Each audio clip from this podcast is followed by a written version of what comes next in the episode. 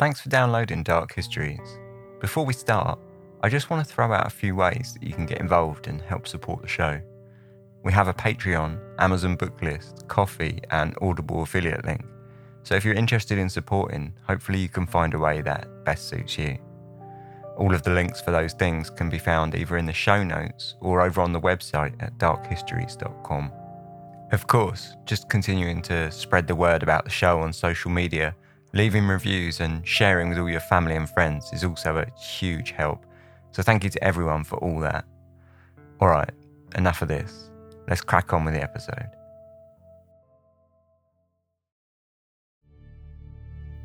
Tokyo, Japan, 1948.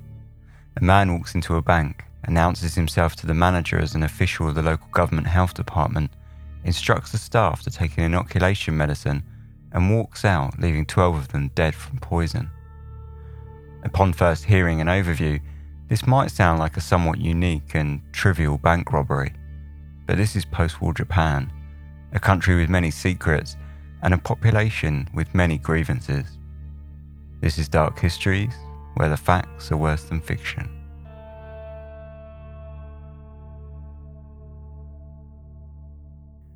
Hello and welcome to Dark Histories. I'm Ben. This is season three, definitely season three, episode 20. I hope you're all doing very well. This week's episode, quite excited about. Um, for a really long time now, I've wanted to sort of branch out and do some episodes in more areas than just sort of England and America, which is generally the focus. So I've been kind of keeping an eye on and, and trying to sort of track down something interesting in, in other countries. And there's, there's plen- I'm sure there are plenty. It's just actually kind of finding solid sources and stuff in a, in a different language. And particularly in Japan, I, have been kind of looking because I can I speak Japanese as a second language, so I've been really looking for a long time. And um, I actually came across this episode, the story we're going to go in this week, sort of indirectly because I, I, I was looking for a different episode and sort of stumbled across this story, and I thought that this story was kind of more interesting. So yeah, I'm really looking forward to this one. It's nice to branch out a little bit, do something a little bit more international, spread the dark histories wings a little bit. So yeah, it's it's really nice. So I hope you enjoy it.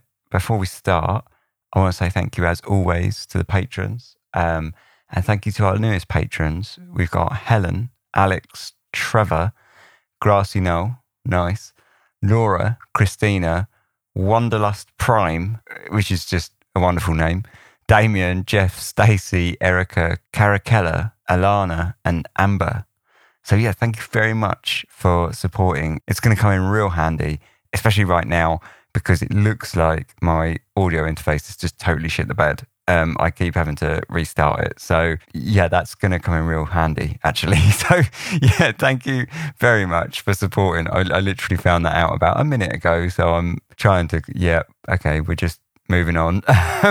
so yeah, thank you very much for your support. I, do, I really do appreciate that. That's, that's really, really helpful. With the thanks said, I don't think there's a, a great deal. There's, we're coming up for Halloween. So I, I, don't really need to announce too much about that. I am doing a bonus episode for Halloween, like always, so look forward to that.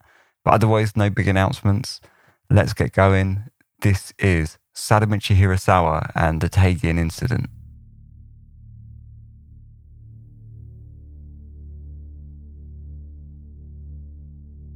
During the Second World War, Tokyo, like many major Japanese cities, had been heavily carpet bombed. In the final year of the war, 157,000 tons of cluster bombs, many with payloads of napalm, had been dropped over the country. Though in history, these air raids have been eclipsed by the atomic bombings of Hiroshima and Nagasaki that nailed home the Japanese surrender. With many of the structures at the time being made from wood, the firebombing devastated cities, leaving 15 million citizens, some 20% of the population, homeless overnight fields of stone chimneys struck out of the debris into the ash filled sky. The Japanese surrender was announced on live radio by Emperor Hirohito on August 15, 1945. It was the first time for most of the population to have heard the voice of the Emperor, a man they had, up until this broadcast, believed to be the deity of their home nation, a nation whose empire had a divine, inevitable right to victory. Less than 90 years prior, Japan had been entirely closed off to the vast majority of the outside world, yet now it suddenly found itself with new foreign masters as the country became officially occupied by the US under Supreme Commander of the Allied Powers, General Douglas MacArthur. The country was demilitarized and the empire dissolved. Amongst regret, bereavement, anger at both the Allied forces and the Japanese imperial throne, a state of emptiness and loss hung heavy over the nation, leaving people with no choice but to find a new way to move forward. Initially, food in Japan was scarce and sickness commonplace as the rapid end to the war severed Japanese supply lines and saw the return of over 5 million of its imperial soldiers. Black market economies sprung up alongside alcohol and drug problems. However, democratization of both politics and many of the social aspects of Japan saw the country eventually begin to rebuild with a new, liberalized enthusiasm. It was a tumultuous, chaotic period, rife with large scale failures and successes, crime and opportunism. In the middle of all of this, a man strode into a bank in Tokyo, declaring himself to be from the Ministry of Health. He had, he said, come direct from the American Central Command of GHQ, and he had bought medicine. In the early afternoon, January the 26th, 1948, the small wooden pawn shop, recently converted into the Shin-Machi branch of the Teikoku Bank, was conducting business in its usual way. That is, it was struggling with the usual lack of staff and high turnover of custom. That morning, seven of the 21 members of staff, including the branch's manager, had called in sick. Ordinarily, this might have seemed strange, but in post war Japan, the high levels of fatigue and sickness due to poor sanitation, homelessness, and lack of food had seen many businesses routinely having to cope with a workforce with very little stability. As the remaining 14 members of staff fought through their grinding daily routine, a customer walked in wearing a long brown coat, red rubber boots, and a government official armband on his left arm. Upon closer inspection, the armband signified him as a member of the local Ministry of Health, and it wasn't long after he had asked to speak to the branch manager and met with the deputy that he declared himself as such. He handed over a business card that stated that he was a welfare epidemiologist, and though no one who saw the card could later remember the name, they said he seemed calm, respectable, and had a medical air about the way he carried himself. He quickly explained his presence at the bank and the present local situation a drinking well in the vicinity had been suspected as the cause for an outbreak of dysentery, and in attempts to control the outbreak, the doctor was at the bank to administer medicine in order to inoculate the staff.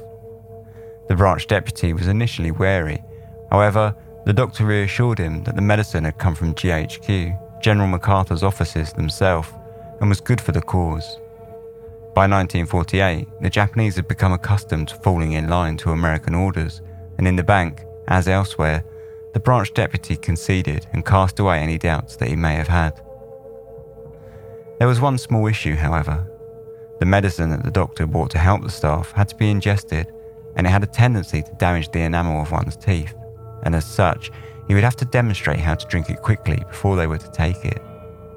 The branch deputy dutifully collected up the staff members, 14 in total, along with two members of one of the workers' family, and all stood around and watched as, using a small glass military issue pipette, the doctor dropped some of the medicine into a cup of Japanese tea, poked out his tongue, curling it inwards, and downed the drink in one. This was vital, he said, to ensure that the medicine does not damage the teeth. He then explained that one minute later, which he would time with his stopwatch, they were to drink a second medicine, and once again demonstrated himself drinking from the small Japanese cup. He then turned his attention to the 16 cups before him, each filled with a small serving of Japanese tea, and once again, using the pipette, dropped a small measure of the first medicine into each cup, which the staff collected and all at once, on the doctor's word, knocked back the cocktail. A minute passed, the hands ticking on the doctor's stopwatch. Some of the staff members complained that it burnt their throats, but they were quickly reassured that the second medicine would calm any irritation. One minute later, they once again, on the doctor's word, knocked back the second medicine. Almost instantly, the foul taste and irritation reached a point for the staff that they asked if they could excuse themselves to the bathroom to rinse their mouths, and the doctor consented. The deputy, too, excused himself, In the bustle of the staff to get to the bathroom, the doctor casually rounded up his business card and teacup and collected 164,450 yen from a nearby desk, along with a check for 17,450 yen. As the staff began filtering back from the bathroom, many suddenly began to drop to the floor, ill, and within half an hour, the doctor stepped over 10 dead bodies, one of which was the eight year old daughter of one of the employees, as he exited the bank. At around 4 pm, a member of staff burst out from the back door of the bank, screaming for help, and the hospital was alerted. Six members of the bank staff were taken to the nearby Shin-Ochiai hospital, but by the time that they arrived, two more had passed away. By the time the police had been notified of the afternoon's occurrence, the mysterious doctor was long gone. The police investigation was quick to react. By the next day, an operations HQ was set up with criminal director of the Metropolitan Police, Jiro Fujita, heading up the investigation. Speaking with the four surviving witnesses from the bank, one of the earliest steps in the investigation was the construction of the first ever composite photograph used in Japan. Cutting up photographs, police pasted together a montage of the suspect using the eyes, nose, and mouth of previous criminals' mugshots based on witness descriptions. It was far from perfect, and over the span of the investigation, it went through a further 10 amendments. The investigation instantly threw up strange questions. Although the culprit had stolen a significant sum of money from the cashier's desk, the equivalent to over 35 years' worth of salary from an average university graduate job at the time, he had left behind far more. There was over 410,000 yen left behind in the bank, including 350,000 yen in a single package stored in the unlocked and wide open bank vault. Then there was the question of how the supposed doctor had taken the poison in front of everyone when he ran his demonstration, but presumably remained unaffected by the poison himself. At 2:30 p.m. the same afternoon, a man walked into the Itabashi branch of the Yasuda Bank, 3 kilometers north from the scene of the poisoning from the day before, and cashed the stolen check. Police attempted to follow it up as a solid lead, however, soon found that the address given to the bank was fraudulent, with no name or address written on the back for the check at all. Having very little else to go on, police took a sample of the man's handwriting and instead focused on trying to uncover any previous potential incidents in the local area. It didn't take long for this line of inquiry to bear fruit, and police soon came across witnesses that were attesting to two potential incidents from the weeks and months prior. The first took place on October the 14th in 1947, three months earlier at the Sugawara branch of the Yasuda Bank, 10 kilometers to the west of the Teikoku Bank. A doctor had approached the manager and explained a similar story that the locals were suffering from dysentery and that he was there to administer an inoculating medication from the Ministry of Health. The staff were dutifully rounded up and the medication drank by all, but after waiting around for 10 minutes and no effects appearing amongst the staff, the doctor made his excuses, stating his concern for the late arrival of the disinfectant crew, and left the bank, saying that he would chase them up and return. However, no one in the bank saw the doctor again. At the time, he had handed over a business card with the name of Dr. Matsui Rin. Frustratingly, the branch's deputy manager had held his own suspicions over the dysentery story and had snuck out to a phone box to make a call and to check the doctor's story with the local authorities. Between them, they quickly uncovered that there was no outbreak of dysentery in the area at all, and he had rushed straight back to the bank, but had just missed the mysterious doctor. The second similar occurrence had taken place just one week prior to the Teikoku Bank robbery at the Nakai branch of the Bank of Tokyo, just two kilometers away from Teikoku.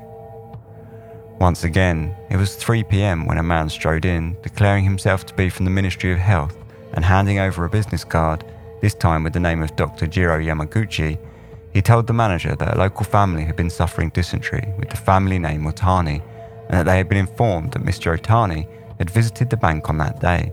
Therefore, all rooms, money, and checks must be disinfected and the staff inoculated. The manager checked to see whether or not the story matched the facts and to see if Mr. Otani had indeed visited the bank. As it turned out, he had, and he had deposited a large check.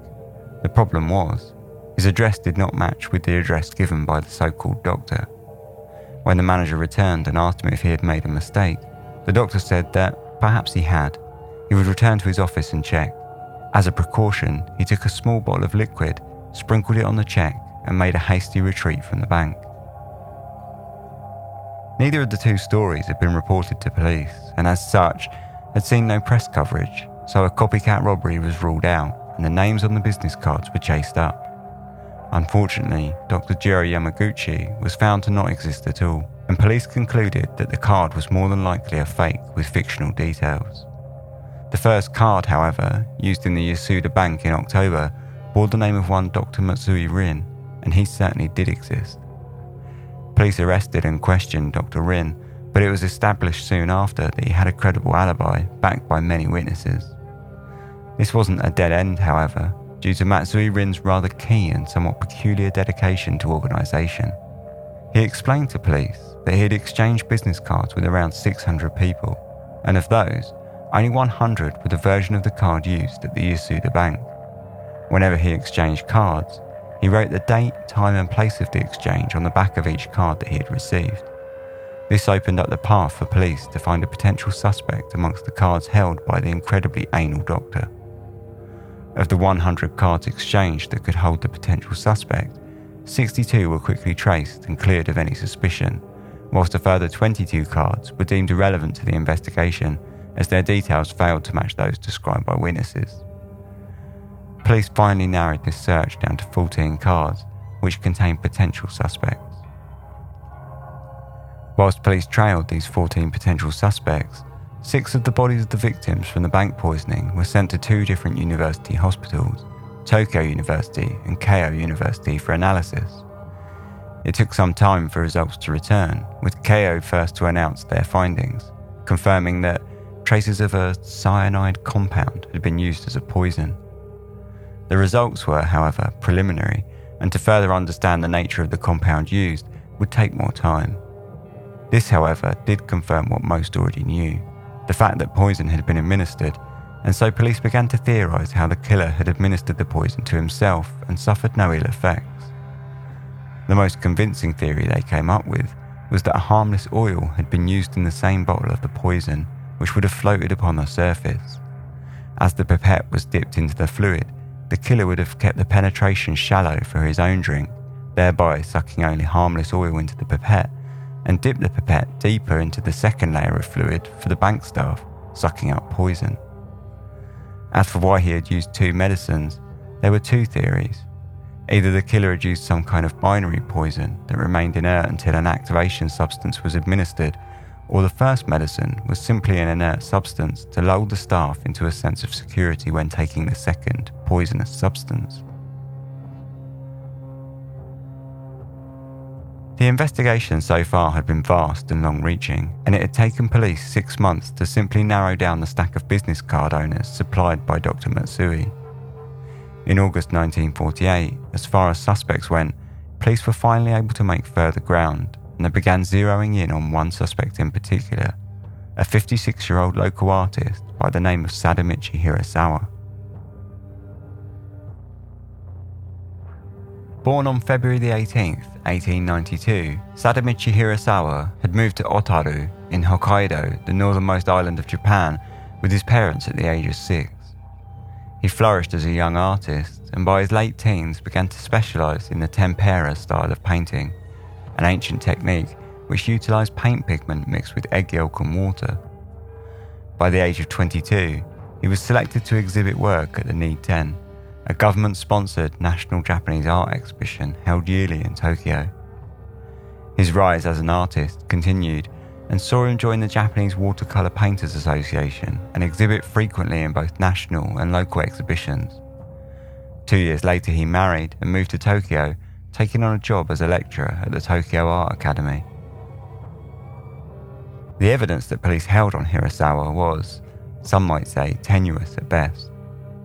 Foremost was the damning fact that he had been previously arrested on four occasions for fraudulently attempting to cash checks around Tokyo, writing a fake name and address on the rear of the checks. When Hirasawa was asked about the business card he received from Dr. Matsui, he could not supply the police with it as he claimed that he had had his wallet pickpocketed the previous summer and the card was inside at the time. Police also noted that his bank deposit book showed a deposit of around 130,000 yen in the days following the Teigin robbery. Not the exact sum of money stolen from the bank, but it was a large sum all the same.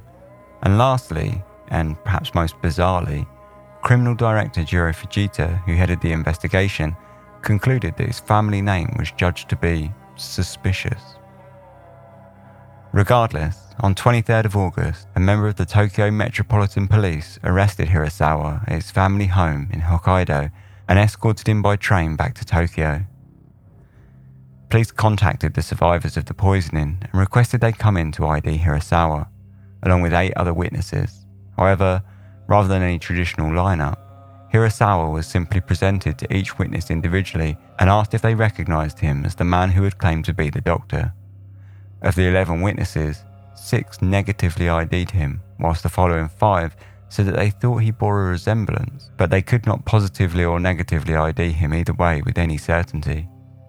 As for Hirasawa himself, he vehemently denied involvement, but could not explain where the money he had deposited into his bank in the days following the crime had come from. Police responded by bringing in Inspector Hachibe Hachitsuka, a member of the Metropolitan Police with some renown for previously solving a series of high profile cases. Hachitsuka did, however, have some rather unorthodox methods in his arsenal and promptly started on a long series of interviews with Hirasawa that most would class as torture sessions. Within two days, Hirasawa protested this treatment by stealing a glass pen from a desk slashing open his left wrist and smearing blood on the wall of his cell, writing innocent in large bloody characters. A guard promptly discovered the scene and sent Hirasawa to the hospital wing, effectively saving his life and foiling his attempt at suicide. He repeated this first attempt twice more on both the 22nd and 24th of September by running headfirst into a wall while screaming, I swear by heaven and earth, I am innocent, and the second time by overdosing on medication, though both attempts similarly failed. On the 27th of September, three days after his third attempt at suicide, Hirasawa confessed to the Teigin poisoning and robbery, repeatedly giving oral confessions, and finally a written confession on October the 5th.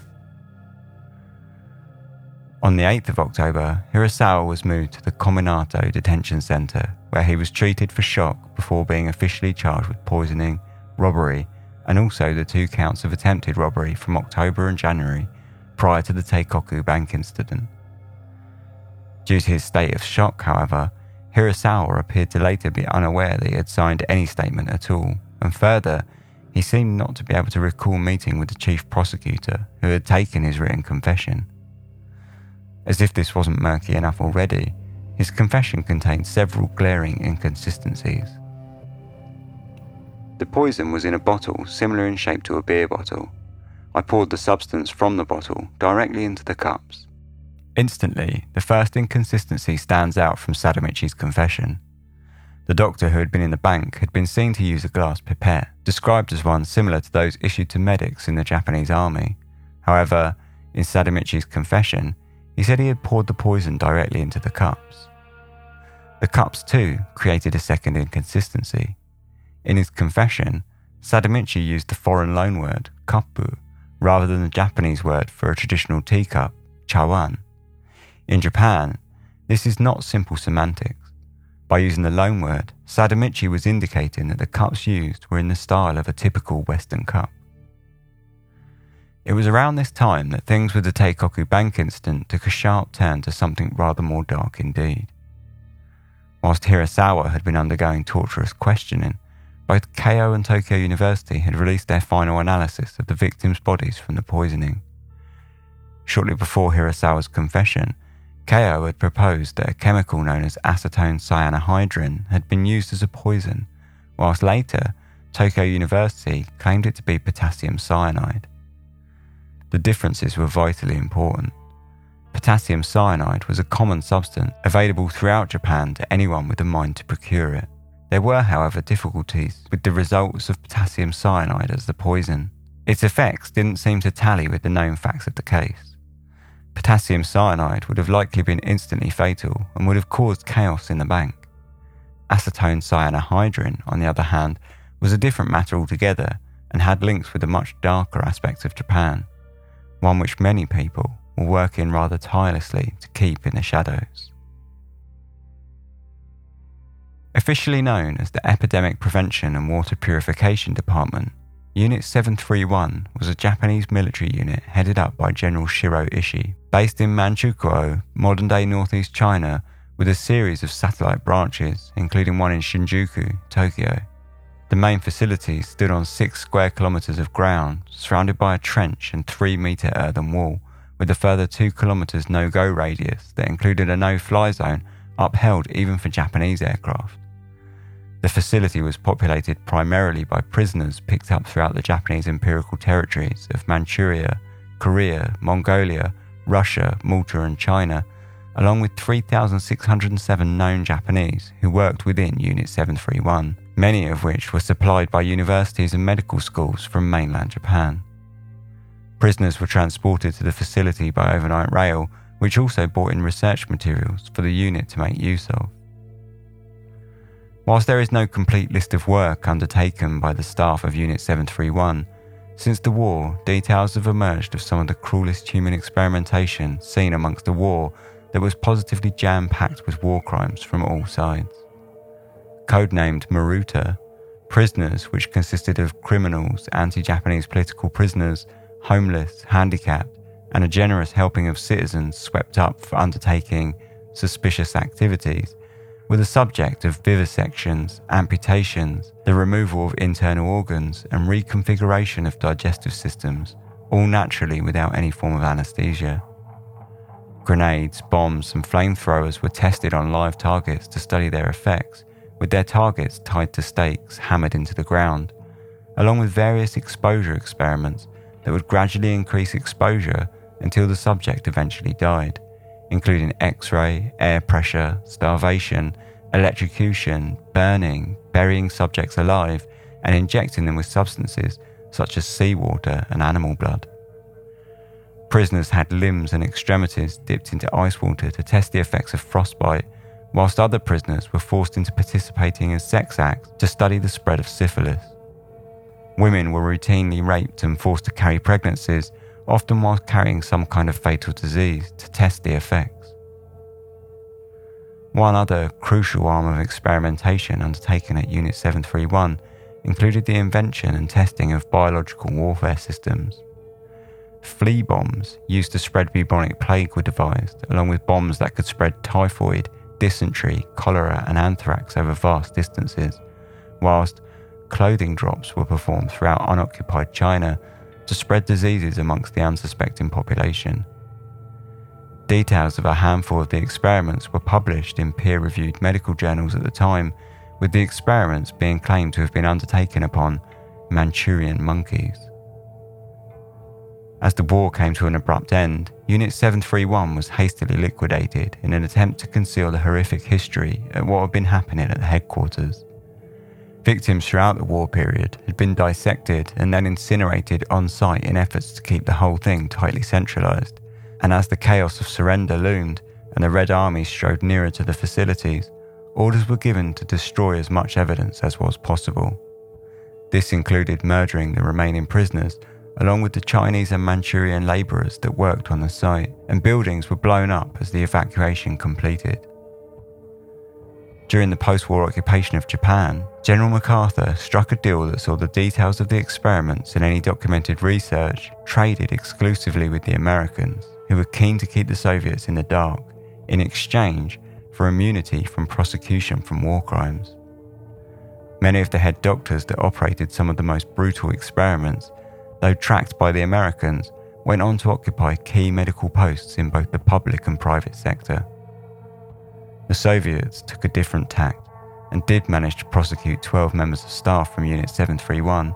However, thousands more dissipated back into mainland Japan under the guise of normal imperial soldiers or military staff carrying small dosages of potassium cyanide handed out to them by General Ishii, which they were told to use if they were captured in order to take their secrets to the grave. These dosages of potassium cyanide might be considered highly relevant to the Teikoku case but there is, in fact, a much more substantial detail. Throughout the war, the 9th Research Institute of the Japanese military, known as the Noborito Institute, were closely linked with the development of poisons and bacterial weapons. One of the fruits of their research just so happened to be acetone cyanohydrin, a poison which activated several minutes after its ingestion. The problem for the Japanese authorities, and anyone else attempting to keep the Japanese biological and chemical warfare programs quiet, was the fact that acetone cyanohydrin would have only been available to those within such programs, and any mention of one program was likely to uncover the whole tightly knitted operation. Back in the Kominato Detention Center, Sadamichi Hirasawa was preparing to stand trial in December of 1949 for the poisoning of 12 people, the robbery of the Teikoku Bank, and the attempted robbery of two more banks. Almost immediately after his confessions were taken, he had recanted them, at times explaining that he had not even remembered giving them at all. At this time in Japan, a confession, no matter the method of extraction, was admissible as evidence in court and as such, the lack of other evidence slipped by the wayside. His trial commenced on the 20th of December in the Tokyo District Court, where he instantly pleaded not guilty. Sadamichi's primary defense centered around a coerced confession backed up with evidence of a medical condition that he had suffered following an attack by a rabid dog and the ill effects of a rabies inoculation. His doctors claimed that after the inoculation, he had fallen unconscious for three months and upon his recovery had been showing the symptoms of Korsakoff syndrome, an amnestic disorder characterized by bouts of amnesia and invented memories created in order to fill the gaps left by the said amnesia. This, he said, accounted for the four cases of him cashing fraudulent checks in the past, because he could not judge correctly the consequences of his actions at the time. Hirasawa also pointed out that none of his fingerprints were found at the scene, showed the court negative results of an analysis of the handwriting taken from the man who had cashed the cheque the day after the incident, and gave an alibi backed up by six witnesses that he was out taking a walk at the time of the incident, though perhaps, as it was in the vicinity of the bank, it was better for him that it was thrown out either way. Curiously, the poison used to kill the bank staff was referred to throughout the hearing as potassium cyanide and there was no mention of any doubts surrounding the substance or conflicting reports from Keio University given. On the 24th of July 1950, Sadamichi Hirasawa was found guilty and formally charged with sentence of death. On the same day, Hirasawa put forth a request for a retrial, though one year later it was dismissed. Once again, on the same day of the dismissal, a request for retrial was submitted, and four years later, in 1955, it was rejected. Curiously, in this time, not a single official had stamped Hirasawa's order for his execution, which left him suspended in limbo, unable to obtain retrial, but no closer to having his sentence of death carried out. Throughout the 1950s, several Japanese journalists and authors began to scrape away at the surface of the crimes undertaken by the Japanese Unit 731 during the Second World War, and in 1959, author Kiyohara Matsumoto published a book on the case titled The Mystery of the Teikoku Bank Incident, which posited that a former member of the Japanese Unit 731 was the culprit. It further went on to suggest that the money deposited into Hirasawa's bank on the days following the crime was procured by the artist after he had painted and sold a pornographic painting, an act which he would have wanted to keep quiet at the time due to the embarrassment it would cause his family and the damage it would cause to his reputation as a serious artist. Between May the 10th, 1955 and April the 21st of 1987, 18 further requests for retrial were submitted and denied, and Hirasawa became Japan's longest standing prisoner on death row. Still, almost 50 years after his trial had ended, not a single official had stamped the approval for his execution. After his transportation to Miyagi Prison's Sendai Detention Branch, which housed the equipment to execute prisoners, his sentence was still never stamped, despite the fact that most prisoners were executed within a week of their transfer and the previous record holder for longevity lasted a mere three months. Whilst in jail, Hirasawa had painted over 1,300 paintings, with materials supplied by his supporters. At one point, he was even given his own studio space in the prison that he could go to to paint away from his cell. In 1963, an exhibition was held in Tokyo that displayed his works exclusively painted throughout his imprisonment. On April 29, 1985, Hirasawa was moved to Hachioji Medical Prison due to his age. He was by then 93 years old and had spent 38 years in prison, and two years later, on May 10, 1987, aged 95, he passed away in Hachioji from pneumonia. Throughout his nearly 40 years spent in jail, he maintained his innocence, and not one single government justice minister ever greenlit his execution order. Several posthumous requests for retrial have since been submitted in 1987, 1989, and the latest saw the 20th request for retrial submitted in 2015. So, who was guilty for the murder of 12 innocent Tokyo civilians in 1948? If it had been Hirasawa, why had no one signed off on his death sentence? If it was not him, then who? Hirasawa later admitted that he had painted pornographic paintings, and his family members spoke of at least four that they had personally known him to have painted after the war. In 2000, several paintings attributed to Hirasawa were unearthed.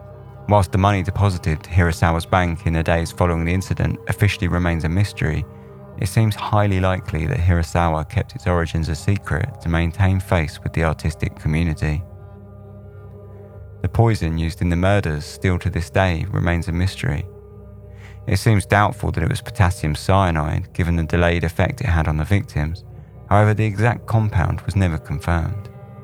Further deepening the conspiracy, there are several that suggest that the links the universities had at the time with Unit 731 and Japan's biological and chemical weapons programs, along with the ties to high society, would have played a role in hamstringing the publication of the results.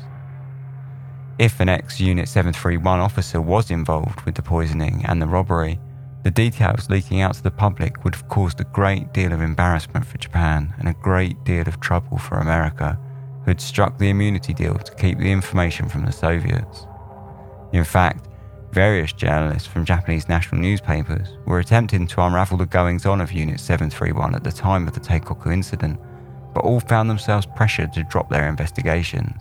A reporter from the Yomiuri Shimbun named Endo was contacted directly by Jiro Fujita, the head of the investigation for the Teikoku case, who told him, Please stop your investigations into the incident that you are currently trying to uncover.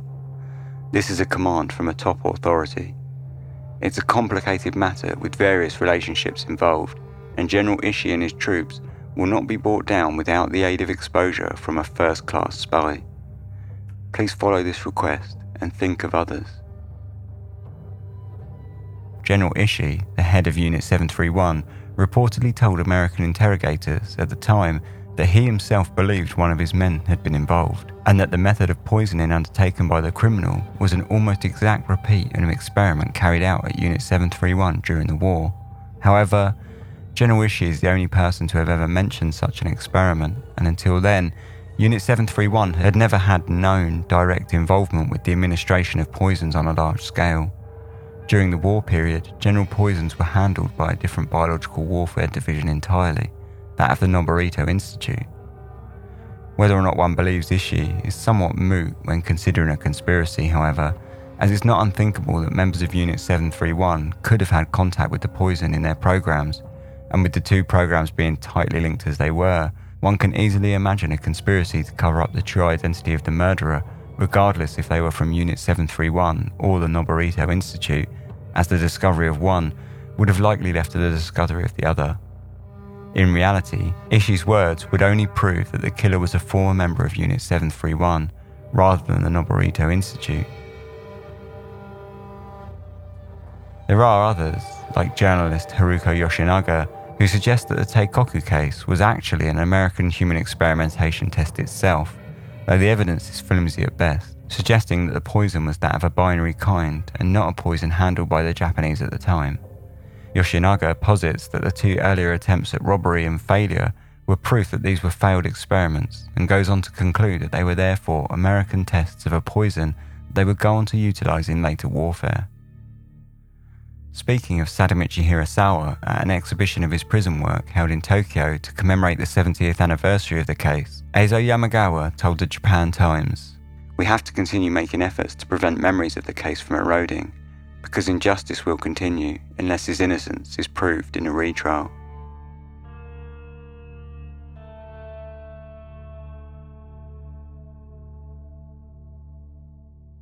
So that was the story of the Teigin Bank incident. A little bit of a shorter one this week, but I hope you enjoyed it just the same. I thought it was a really interesting kind of conspiracy story, probably with some credibility behind it as well. Not a complete pie in the sky conspiracy. So, yeah, I hope you enjoyed it. Um, we'll talk a little bit through some of the sort of goings on after these short advert breaks. Thanks for listening to Dark Histories. This podcast is entirely independent and funded by myself and listener support. So, in order to do that, I need to run a few ads. Our long-time advertising partner is Audible, and the reason I've stuck with them for so long is that they offer a service that I actually use and enjoy myself. And I do think it actually offers value to people like myself who enjoy podcasts.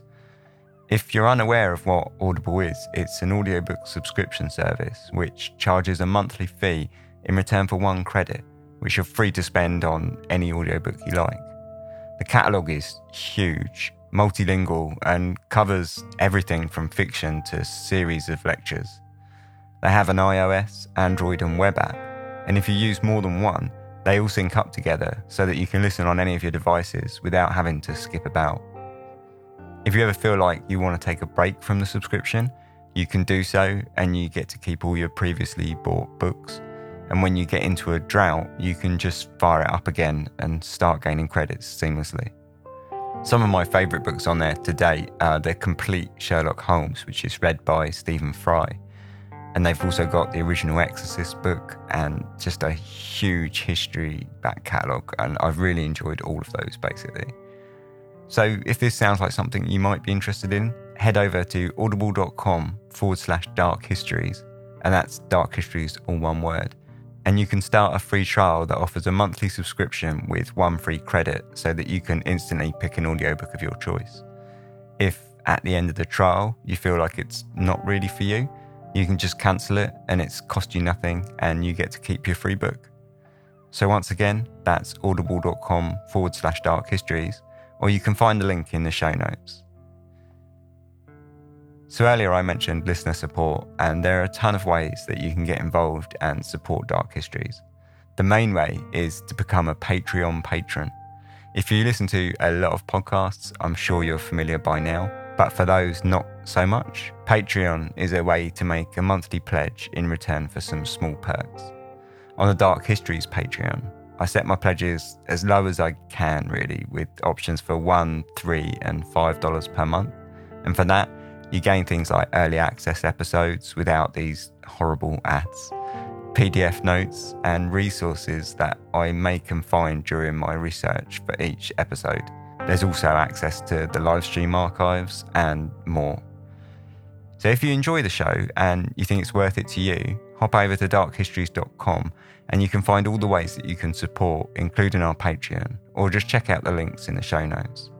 If none of that appeals, then sharing it around with all your friends and family is equally as helpful and just as much appreciated. So if you're here, then thanks so much for not skipping the ads with that 30 second skip button and giving my hard sell a listen. I'll let you get back to the episode. Cheers.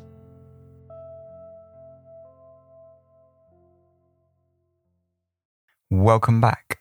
So the Teikoku incident, yeah, it was a bit of a shorter one. Was I think that's mainly down to the fact that I didn't go too much in detail on Unit 731, which is a consequence of the fact that that's how I came across this case through researching Unit 731 for an entirely separate episode because at some point I want to do an entirely separate episode all about Unit 731 because I mean that really is like an entire episode in itself. So I didn't want to kind of delve too deeply into it. I just wanted to give an overview. So that, that kind of greatly kind of shortened the backstory to the case, if you like.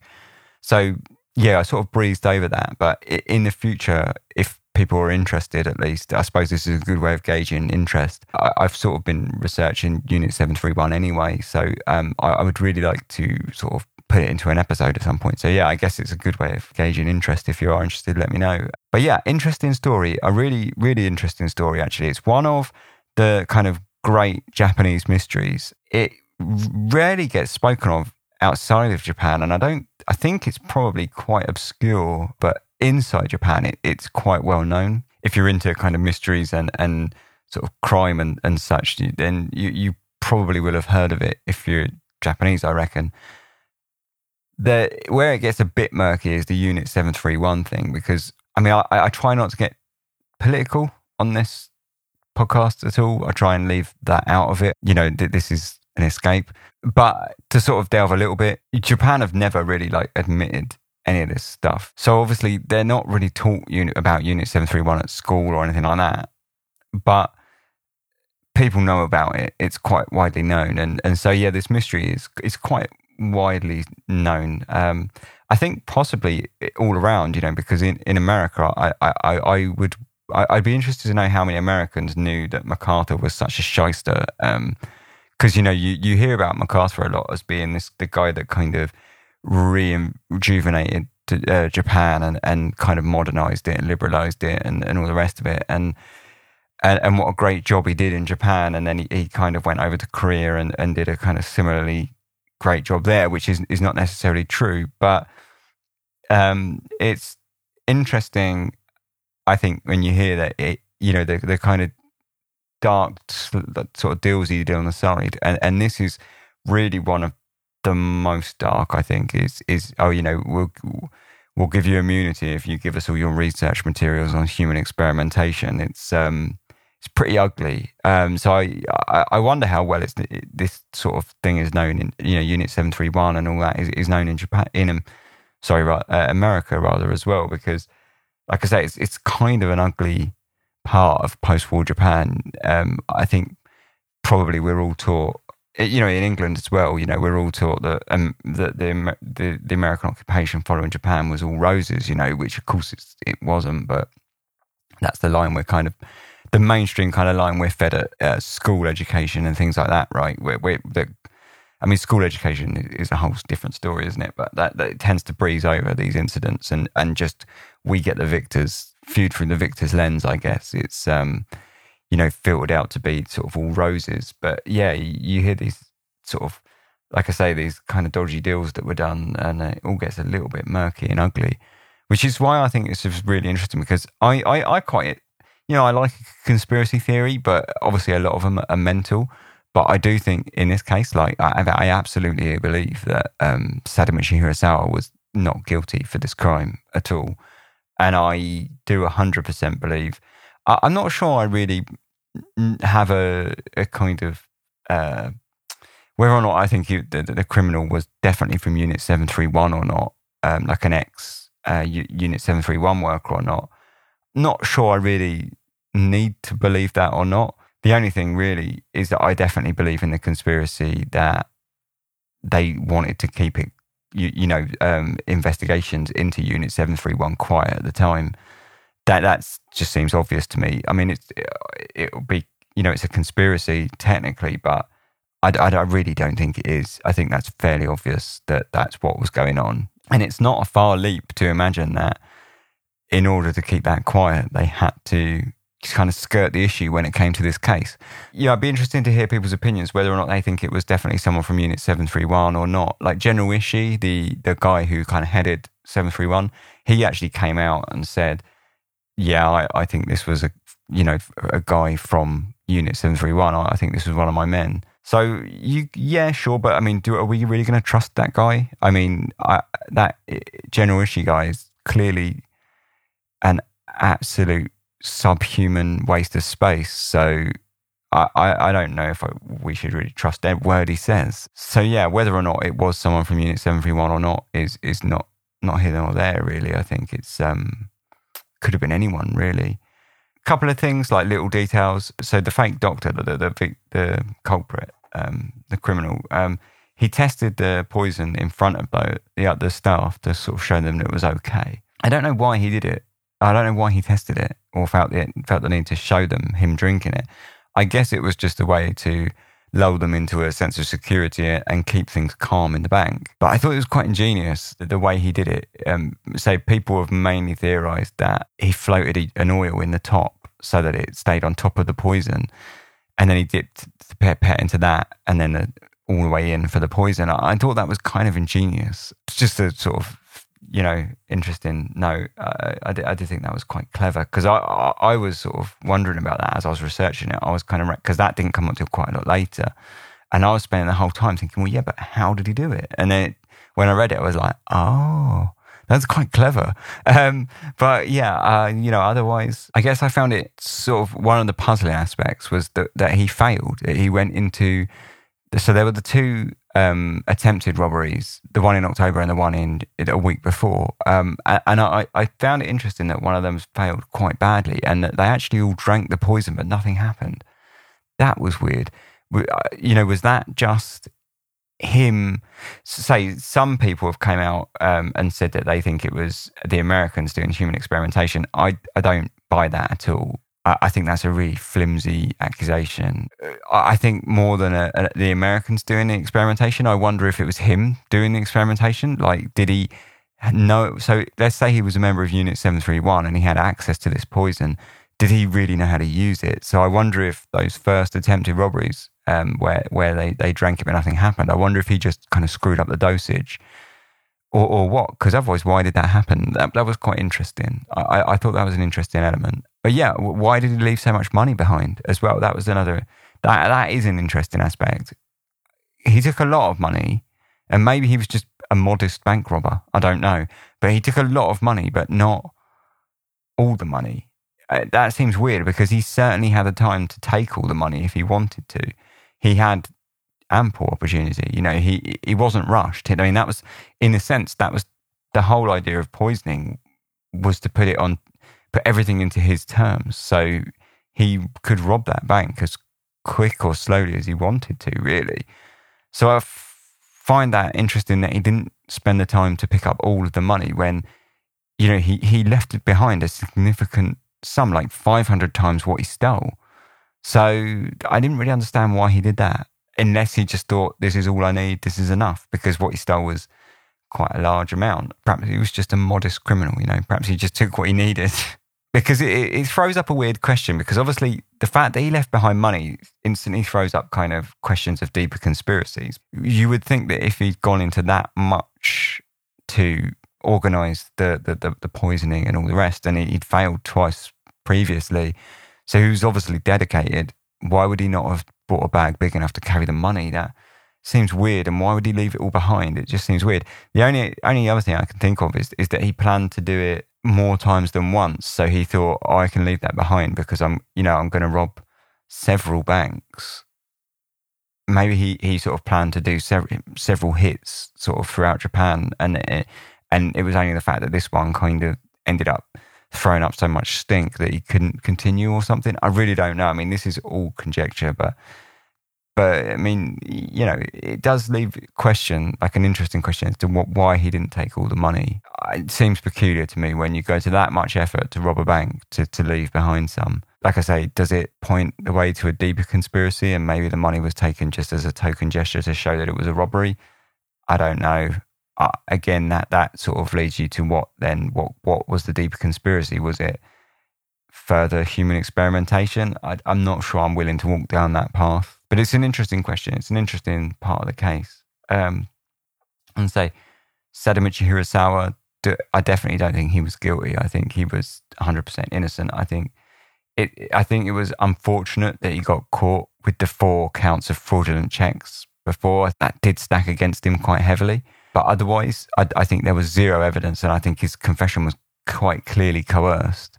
I mean, he says that he doesn't even remember giving them, and, and he does question. There, there are sort of some questions over the uh, not only the fact that he was coerced. So, so first of all, you've got the question like, like because he, he gave a like a bunch of oral confessions, and so you get the coercion into the oral confessions, but the written confession he says he doesn't even remember doing.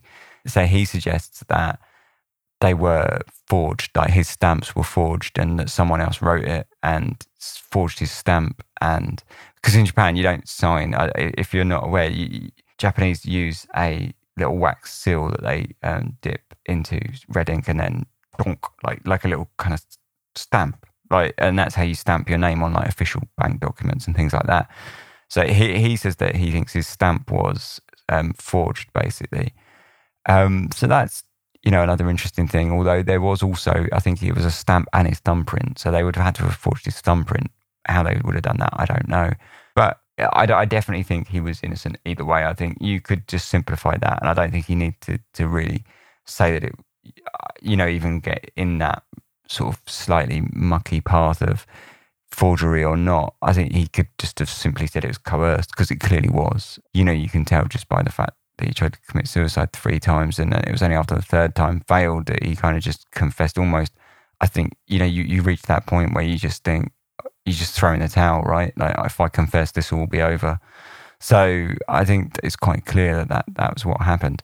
I, I definitely say I think he, he, definitely didn't do it. It seemed to me like yes, he had a lot of money in the bank that he cashed. Say again, unfortunate, he cashed it just after the event happened. I, I think that seems quite clear. I think that's quite quite easily cleared up by the pornographic uh, painting that he done seems like it's totally fair that at that time in Japan, probably even now in Japan, that's not the sort of thing you want to admit to. Uh, but especially at that time, um, it, it, was before kind of sexual liberation in Japan, really, or it was, a, it was kind of around about the same time. Uh, uh, sort of sexual liberation was kind of starting to come to Japan. So I can fully see why he would have kept that a secret. Um, he he did have a, a, a, good reputation as an artist. He he relied on it for his income. You know, he taught, he lectured at uh, an academy. So yeah, I definitely think that's where the money came from. Uh, he says he lost, had his wallet pickpocketed, and he lost the business card. I think that's completely plausible. So yeah, I definitely don't think it was him. I definitely think he was innocent. Again, kind of flopping onto the conspiracy the university element to it is interesting. Um, with Tokyo University, which is a, a a university that had and still does have really good links with government officials and hoi polloi. I definitely think they could have been pressured to give the potassium cyanide result and, and cover up the acetone cyanohydrin uh, result. I, I, I definitely think they could have, you know. So I, definitely think that feeds into the conspiracy quite quite easily as well. Like, or, or at least it feeds into the conspiracy angle with some level of credibility. So yeah, really interesting story. I, I don't we don't, don't do too many conspiracies on dark histories, but I just really enjoyed this one. Um, I've been looking for a kind of mystery from Japan for a long time, and, and I, I, did think this was a good story, and I did think it was a an interesting conspiracy that is probably a conspiracy. You know, it probably really did happen. You know, it has a level of credibility behind it. It's not totally kind of the you know hollow earth or anything. um, so yeah, that's that. And also, I thought you know uh, the, the episode could kind of work as a primer for the Unit Seven Three One episode that I would you know, say I'm, I'm going to be interested in doing it at some point in the future.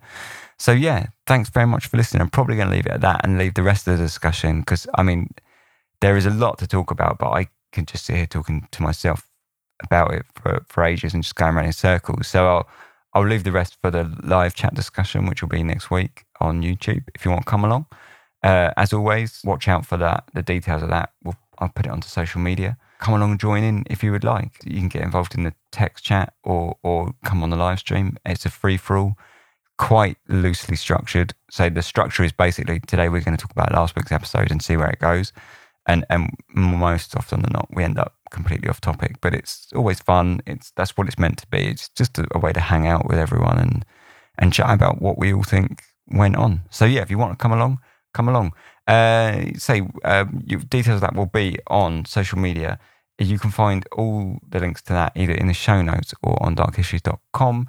And there you'll also be able to find a way to contact me, which is uh, email, or you can phone up and leave a message, or you know you can PM me through um, or DM me whatever through Instagram, Facebook, Twitter, and all of that is on darkhistories.com.